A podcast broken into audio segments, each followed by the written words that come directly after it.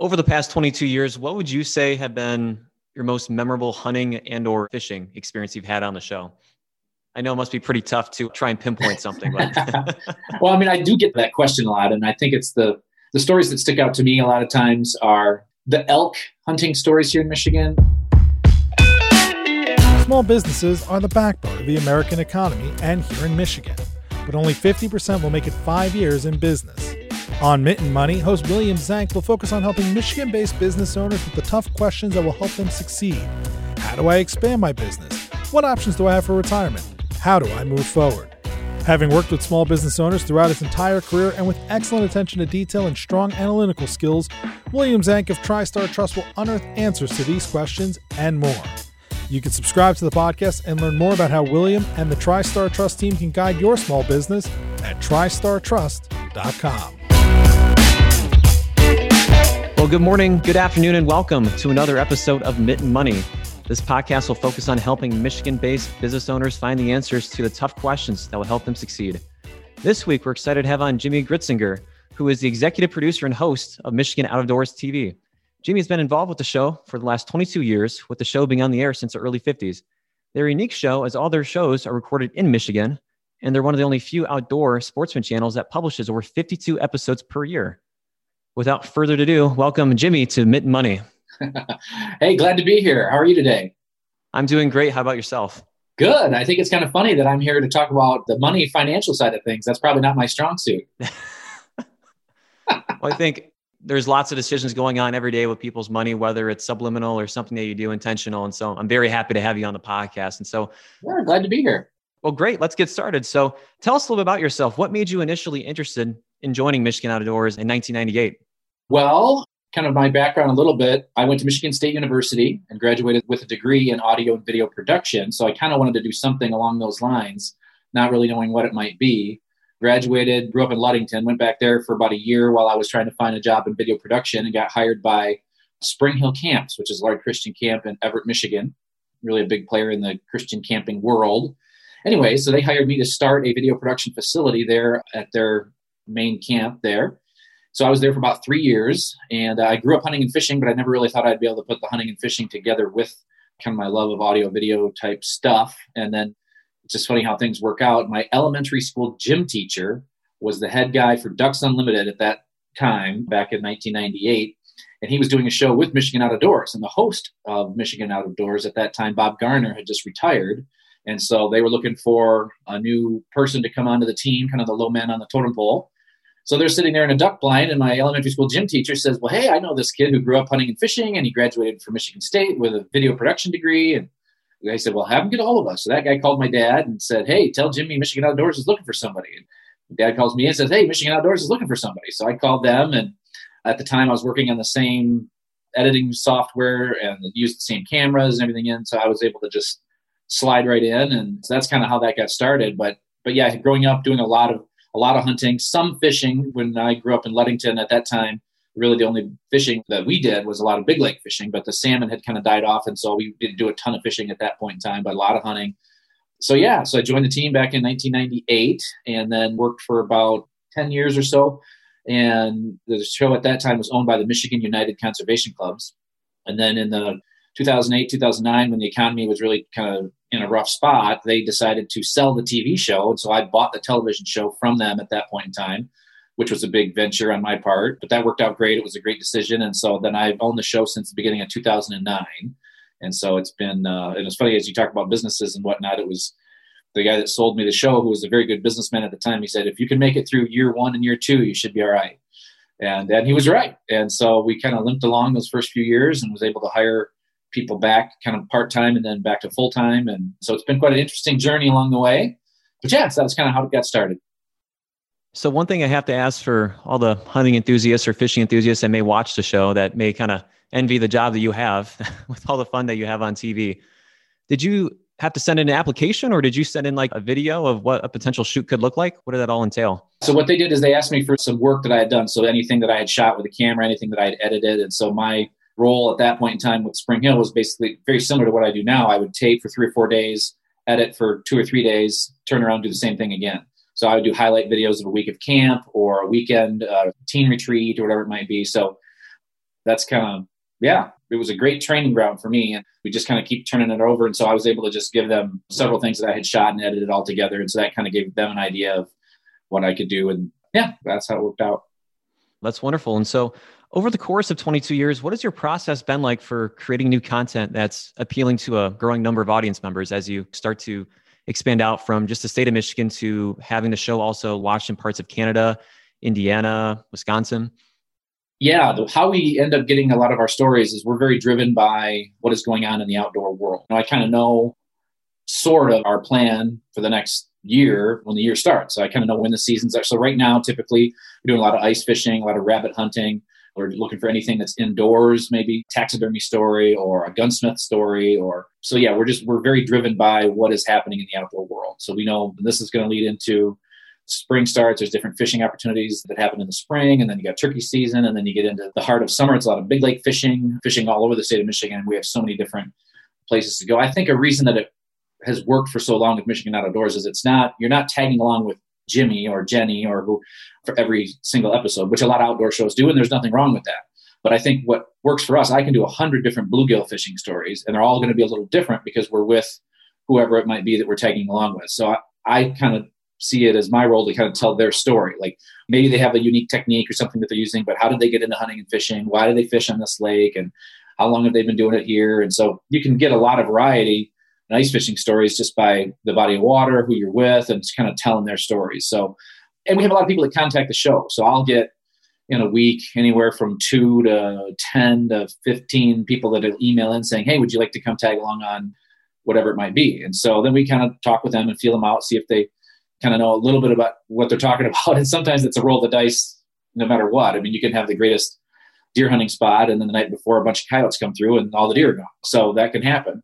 But then you have some guys that are like, you know, every, about every six months or so, we see this deer in this corner of this field, and and then you got some guys are like, well, every day at three thirty, sometimes three thirty five, they're coming through this stretch of the stuff, and we got you know, yeah, you just kind of wade through some of that. But so we get a lot of stories from people, and then if there's a goose season that's coming up that we haven't had anybody call us for, we'll get a hold of some of our waterfowl people and say, hey, you got anything going? Could we tag along? And so that's kind of how we get our stories.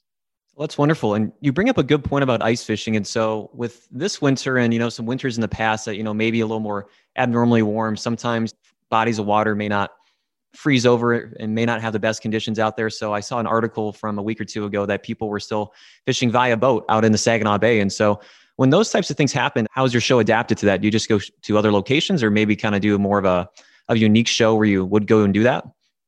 Yeah, so we we just kind of roll with what's happening. So to your point, like Saginaw Bay, at least to my knowledge, right now is not frozen over at all, and so guys are out there on boats, and so we'll just adapt and go with people, and we're usually with someone else, kind of telling their story. But so yeah, we would just go out with them in a boat, or I know Lake Erie is still open, and so we would yeah we just tag along with them. But then when the ice fishing first started here, southern Michigan and mid Michigan that did not have safe ice, and we do in spots now but so I was calling around to people in northern Michigan saying, "Hey, how much ice do you have? Is anybody going?" And so show that just aired last night. Did some perch fishing with the guy that I had met. He had contacted us saying, "Hey, we're catching some pretty good perch up here on Six Mile Lake, which is right on the edge of Charlevoix County and Antrim County." And so worked out good. I was looking for an ice fishing story, and they had safe ice. So this time of year, and as we transition out of winter, trying to figure out where is safe ice and where isn't, and and if you're ever not sure, you know, just call a local bait shop in that area, and they usually give you a pretty good an idea of what, where it's safe. And there's so many online forums and whatnot. You can find out a lot of information that way now too. That's a really good point. Talking just a little bit more on the topic of ice fishing, when you see these lakes have the formation of ice later in the season, do you see that affecting that local fishery at all?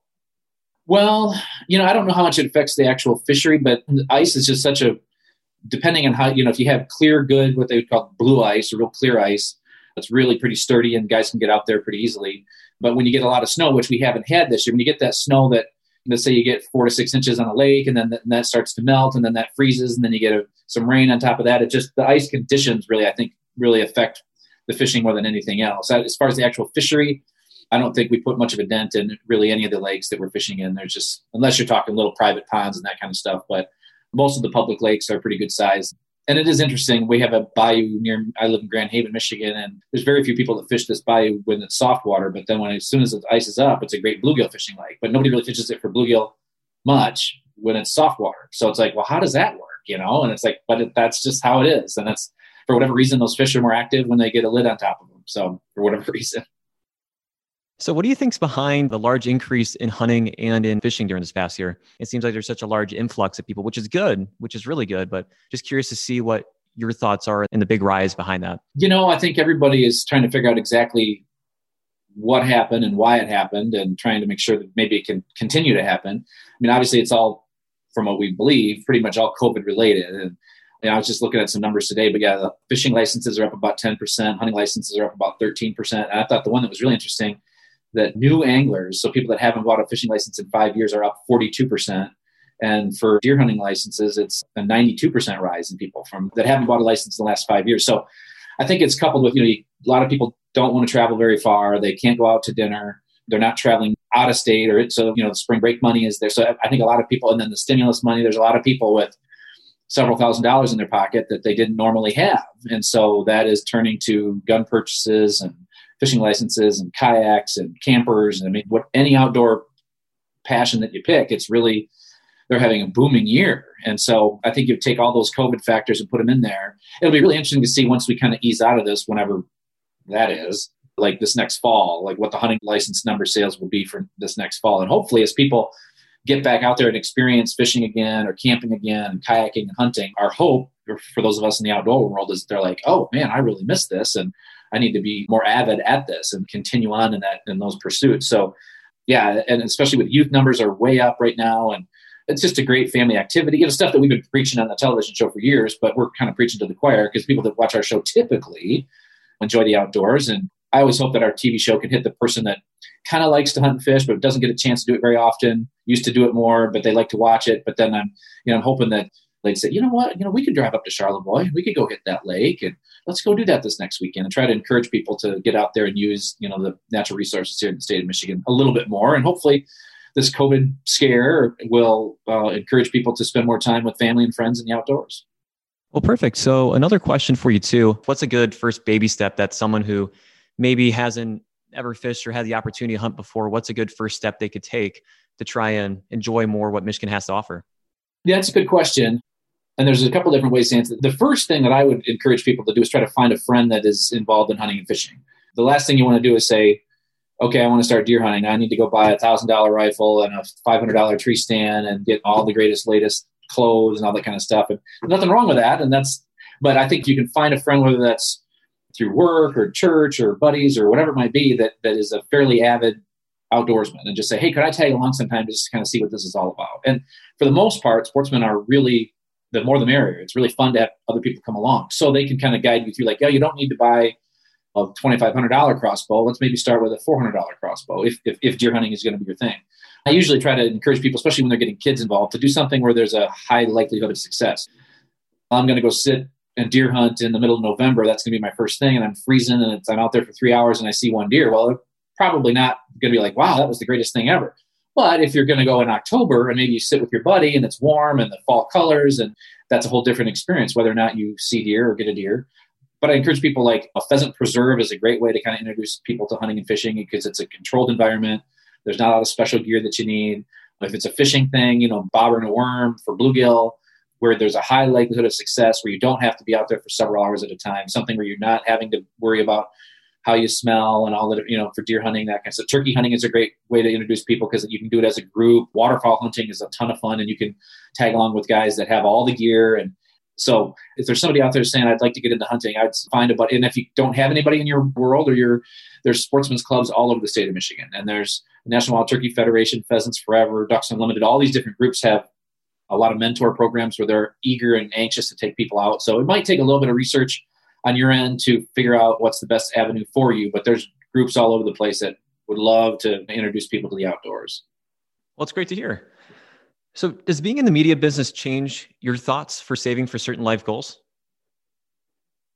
Hmm, saving for life goals. I don't know if being in the outdoor world. I think I think that's just something that I didn't know much about uh, the business side of things when I took over Michigan Outdoors. I had really no idea what even the term cash flow even meant. I'm like, well, I'm going to have money and I need to spend money and it's all going to work out just fine.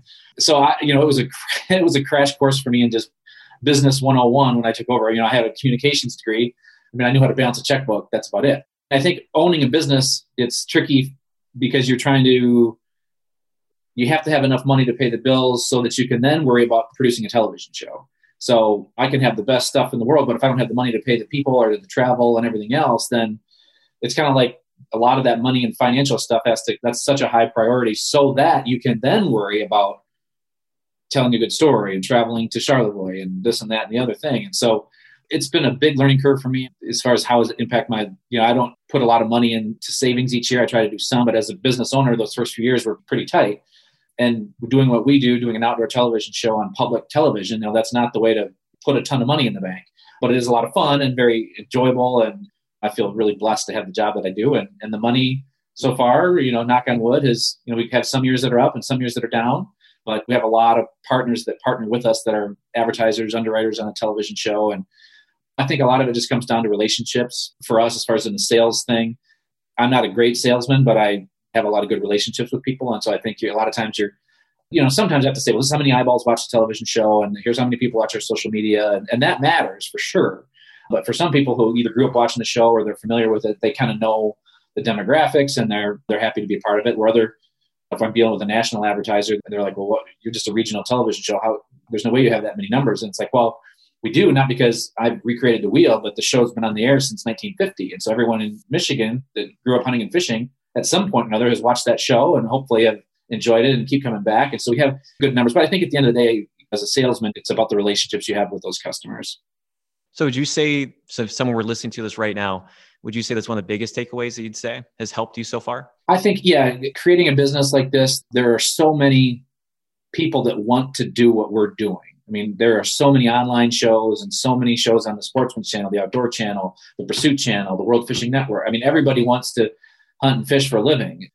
People say, "Oh, you're so lucky; you just get to hunt and fish all the time." It's like, well, I'm around hunting and fishing all the time, but I'm carrying a camera most of the time. So, seventy percent of my job is video production. Thirty percent is outdoor related stuff as I encourage people as they like, how do I get a television show? How do, it's like, well, you got to spend a lot of time in the woods and you have to know your camera backwards and forwards and you have to know how to edit and tell a story and put it all together. And then if it's something worth that somebody actually wants to watch, then if you have an online show, it's like, you got to have people to help. I mean, most of those guys are doing it for fun on the side after they have their eight hour, nine hour a day job well, that's really hard to do. And so they try it for six months or a year, and they're just like, well, this is ridiculous. I'm not making any money. I'm losing money. I can't afford the cameras and the laptops and the this and the that. So, but if you can have people that partner with you and that will help fund some of that stuff, yeah, that's huge. If you know if you're out there trying to start an outdoor video production facility, that it's tough, but it's tough because a lot of people want to do it.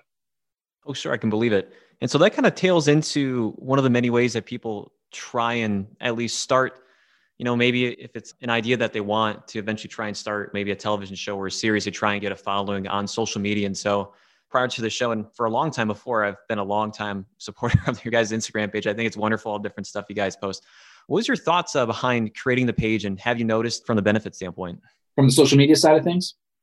Yeah, that has been huge over the last, gosh, I mean, five years, ten years, whatever it's been, that it's been a real driving influence. A lot of a lot of our advertisers now, and I think part of the reason that people are really attracted to it from the advertising side of it is because it's super measurable. They know exactly how many eyeballs are seeing it or clicking on it or whatever it might be. Where with TV numbers, those numbers do exist for sure, but you have to go through Nielsen ratings. It's quite a process. So if I'm if I own a tractor company and I'm thinking about sponsoring Michigan Outdoors Television, I can go right on my Facebook and YouTube and uh, you know, see exactly how many numbers they have. If they're looking at Michigan Outdoor Safe versus another advertising outlet, or you know maybe they want to buy time on WOOD TV, buy a commercial on that, so they can look exactly and see how many numbers there, how many numbers here. So the social media has been really great for advertisers because it's hard numbers and they can get them easily. And then it's and they can track the interaction between people as well. And so I think when we first started, like our Facebook page now, we're up to over 140,000 people on there that's a good number, you know, especially for a regional television show. And I, I'm not sure where we're at Instagram wise, but it's well over 20,000, 25,000, something like that.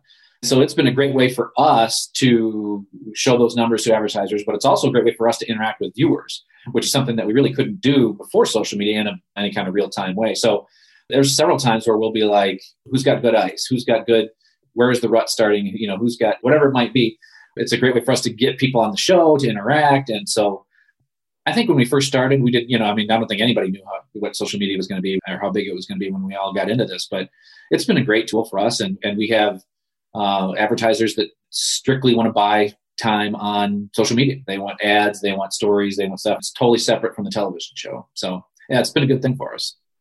Oh, it's great to hear. So over the past 22 years, what would you say have been your most memorable hunting and or fishing experience you've had on the show? I know it must be pretty tough to try and pinpoint something. But well, I mean, I do get that question a lot, and I think it's the the stories that stick out to me a lot of times are the elk hunting stories here in Michigan. So I would say for me, the stories that really kind of stick out that are really fun for me to do are the elk hunting stories here in Michigan because it's such a unique animal and it's such a unique hunt because it's about 40 some thousand people put in for an elk tag and only 100 or 200 depending on the season get an elk tag and so you're with a bunch of people that are just thrilled beyond belief to be there. They are super excited about why they're there and it's in a cool part of the state the northeast part of the lower peninsula. So those ones really stick out to me. Those are kind of special hunts because it's just such a unique situation. Other ones to me i really love the islands here in the, in the state of michigan. So i'm a big sucker for anything on beaver island. I've done deer hunts and turkey hunts and lots of fishing opportunities over there. Drummond Island, I love and done a lot of fishing and some hunting over there. So those are the ones that kind of stick out. That the really unique, special locations in the state of Michigan for me are really cool. And there's so many. I mean, that's just when you get to the Upper Peninsula from the west end to the east end and everywhere in between. It's just so many cool little nooks and crannies. And so I think the stories that stick out to me over the years are the really unique ones. And not that a bluegill fishing at a guy's private pond is not a bad thing. And it's just the ones that in those unique locations really stick out to me. Nice. Outside of hunting and fishing, what else do you enjoy doing in your free time? Hunting and fishing does take up a lot of my time for work, and it is a big hobby of mine that I do without cameras around as much as I can. But I really enjoy, uh, like in the summertime, golfing is a big thing for me. I love to do that. I love to travel around the state of Michigan. Camping is a big thing for me and my kids, and so yeah. And I, my church is really important to me, so I play on the worship team there, and that's super fun. And I'm a drummer, so that may explain some of the some of the character issues I have.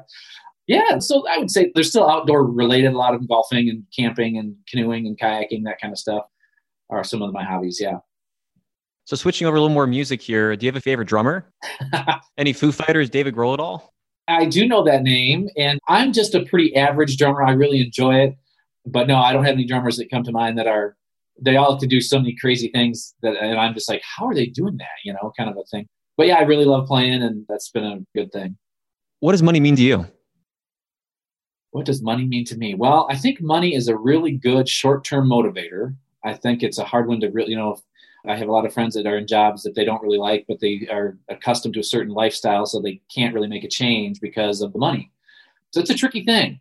Obviously, it's an important thing, and I grew up with a dad and that was very strict with money and he made pretty good money. He was a state farm agent. So we had money, but he just never wanted to spend money. So I grew up, whether you call that Dutch or cheap or whatever you want to call that, that was my upbringing was like, you don't spend money on stuff that you don't need to. And, and I think that kind of caused me to flip once I had a little bit of money. I, the last thing he ever wanted to do was go out for dinner. Well, the only thing I really want to do is go out for dinner. So I spend a lot of money on stuff like that. And so I mean, I, I, think I learned some of the principles of being wise with it, but definitely not to spend it till it's gone kind of a person. But I think I do treat myself to some of the stuff like going out to dinner and, and a lot of travel and that kind of stuff. So the stuff that I do for work is really meaningful, and but then it gives you the opportunity to do other stuff as well. So yeah, I guess I would say it's it's a good short term motivator, but it's not a great long term motivator.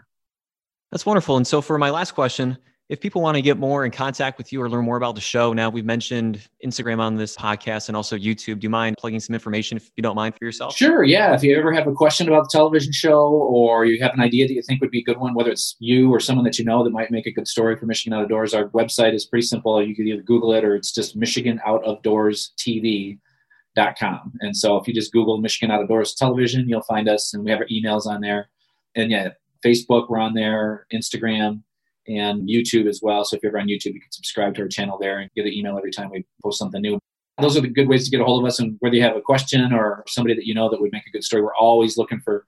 When we do 52 shows a year, we're some weeks we have tons of stuff, and other weeks we're really scrambling to try to fill the airtime. So we're always looking for good stories and new people, and so that's a good way to kind of reach out to us. Well, thank you, Jimmy. Thank you, everyone, for listening to another episode of Mitten Money. If you haven't already, please rate and review our podcast. Additionally, please subscribe so you don't miss when our new episodes drop. Thanks again, Jimmy. Thank you. You've been listening to Mitten Money, sponsored by TriStar Trust. Subscribe to the podcast and learn more about how William and the TriStar Trust team can guide your small business at tristartrust.com.